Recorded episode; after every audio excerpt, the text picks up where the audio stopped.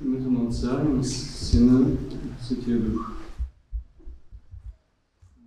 Скъпи Господи, брати и сестри, днес в житието на физиографските свети 96 мъченици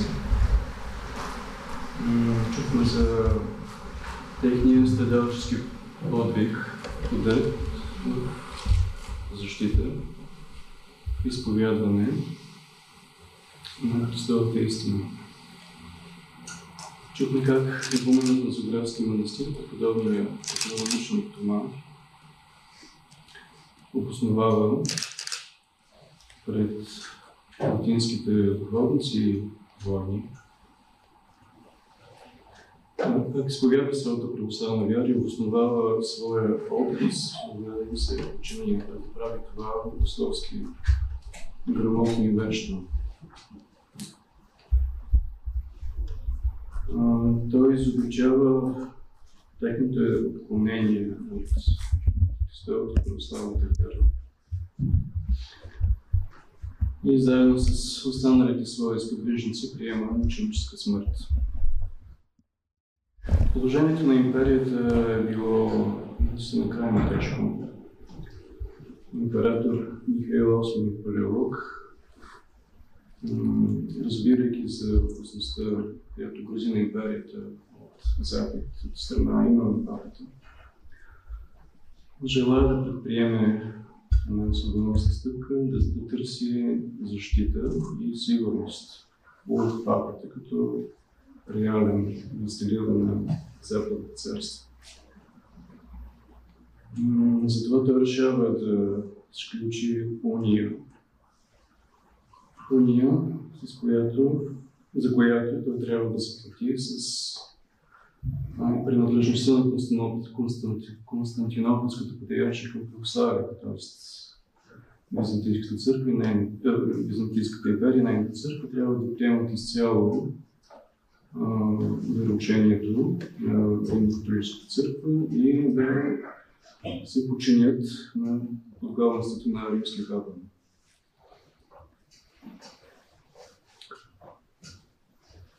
Някои иерарци от Константинополската патриаршия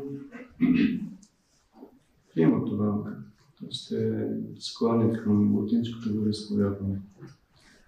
Някои се колебаят, някои са категорично против. Смята се, че повечето, по-голямата част от църквата в Византия отхвърля унията. Подобно и бъдещия патриарх Йоан Век, бидейки влиятелен духовник на един събор, той изобличава латинските представители в Верес. След това обаче на императора да го арестува и го хвърля в тъмница, където обаче Иван Бек преосмисля своята позиция и убедено приема латинското изповядване. След това той излиза от става патриарх и под негово ръководство Константинопската патриаршия изпраща свои представители, които да подпишат законите да подчинят Византийската църква на Римокатолическата. Държавата е смутена. Противниците на унията издигат своя глас, но той е слаб и не може да наделее над властта на император над властта на патриарха. Какво става на Светата гора там? Чухме житието, че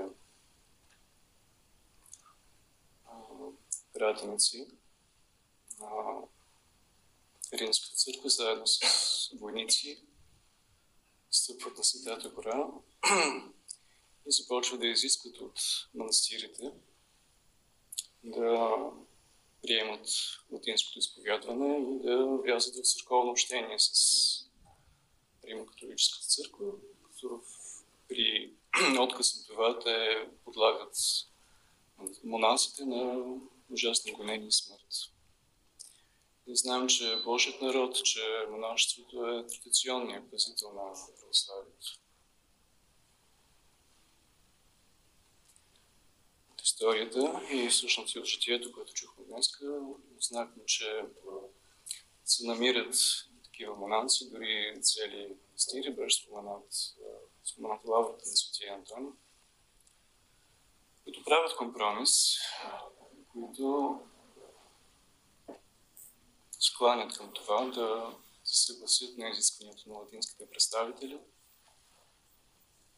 да приемат римското изповядване и да влязат в църковно общение с, с тях. Естествено, те са знаели за мъченическия подвиг на останалите монаси. И е много възможно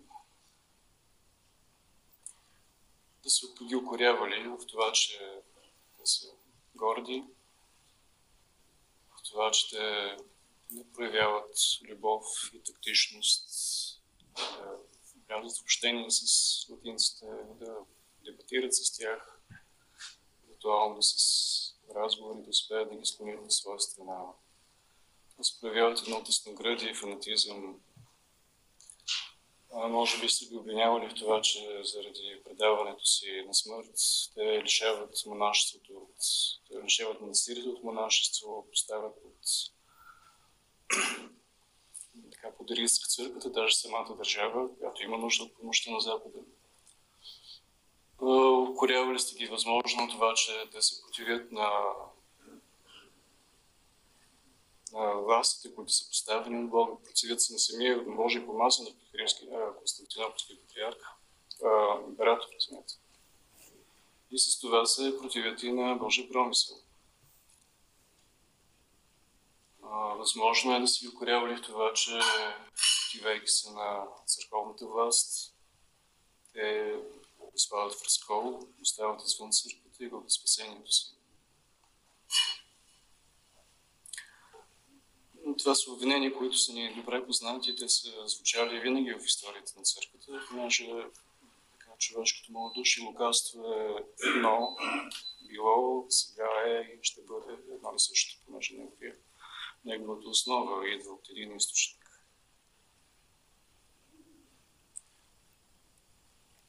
Даже в началото на 20 век, по време на крайно напрегнатото противостояние Съветски съюз между верните на Христа и противници на Христовата църква, от дълбината на църквата излиза подобен тип аргументация и тя е наречена сергиянство на името на московския митрополит Сергий Строгородски, печално известен на всички нас това учение така придобило псевдо църковно покорство, се нарича в наше време сергиянство от тогава.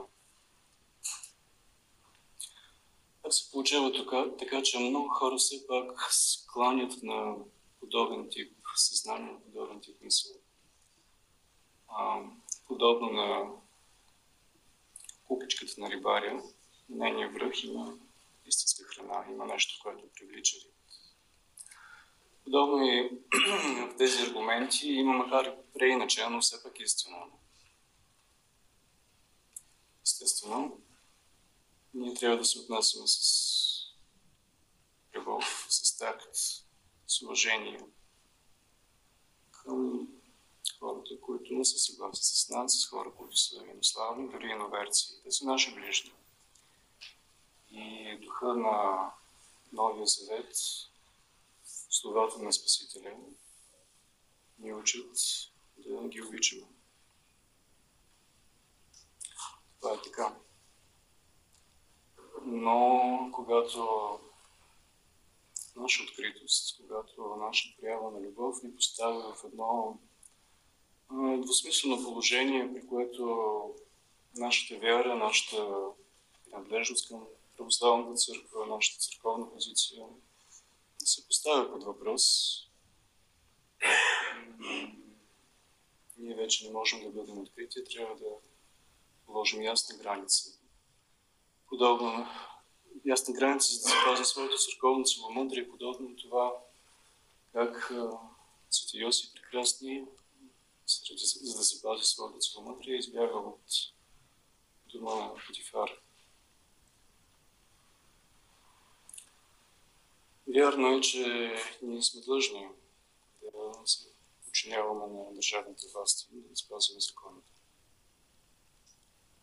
В името на обществения ред. Но ако тези, ако тази държавна власт изисква от нас личния от тази държавна власт изисква от нас нещо, което е против нашата вяра, нещо, което е против нашата съвест, разбира се, не можем да проявим лоялност, не можем да проявим подчинение. Също е вярно, че ние трябва да проявяваме синовна почет и послушание към църковните власти.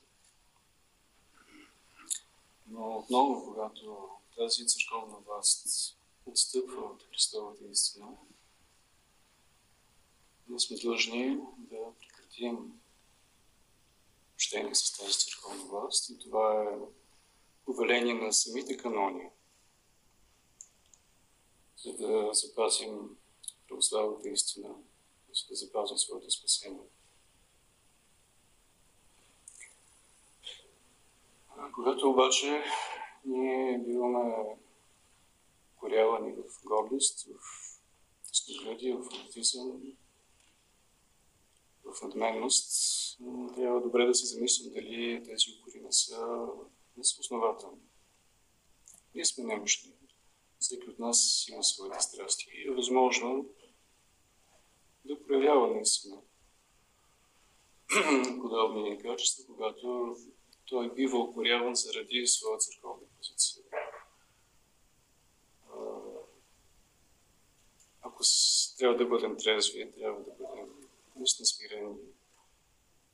И ако открием тези тези, тези пороци, нас да се каем за тях, да се борим с тях. Ако пък не обвиняват в тях незаслушано, трябва да се смиряваме. Но трябва да прощаваме на тези, които ни укоряват, но в същото време да спазваме вярност на Христа.